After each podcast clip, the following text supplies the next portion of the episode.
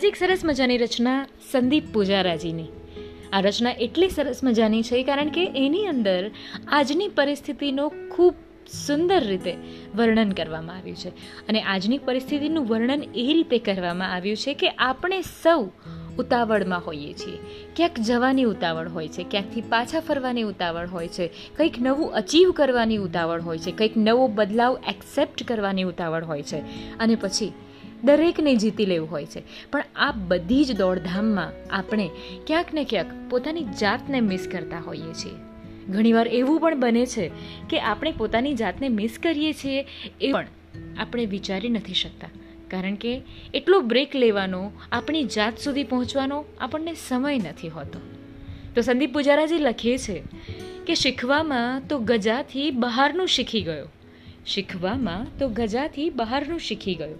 શીખવા જેવું જ નહોતું, એ બધું શીખી ગયો. હું હવે સહેલાઈથી સમજાવી દઉં છું જાતને.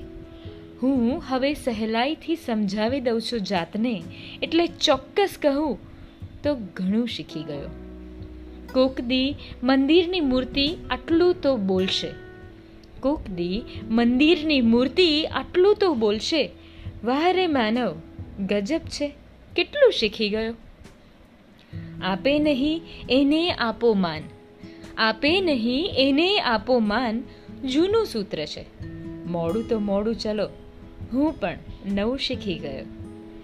જાત સાથે વાત કરતા મેં અચાનક સાંભળ્યું. જાત સાથે વાત કરતા મેં અચાનક સાંભળ્યું. તું ભલો માણસ હતો ને આ તું શું શીખી ગયો? છે ને? પતે કી વાત સો ટકાની વાત. આજ સાથે વાત થઈ અને તે પણ અચાનક ત્યારે એવો જવાબ આવ્યો કે તું તો ભલો માણસ હતો. તું આ શું શીખી ગયો? પંડિત કરો વિચાર. સુગ્ન સુજાણ વિચાર કરજો. ઘડીક થંભી જજો અને આ શબ્દોને એકવાર તમારી જાત માટે વિચારજો કે ક્યાં છીએ આપણે? શું શીખી ગયા? ક્યાંક આપણે આપણી જાતને મિસ તો નથી કરી રહ્યા ને?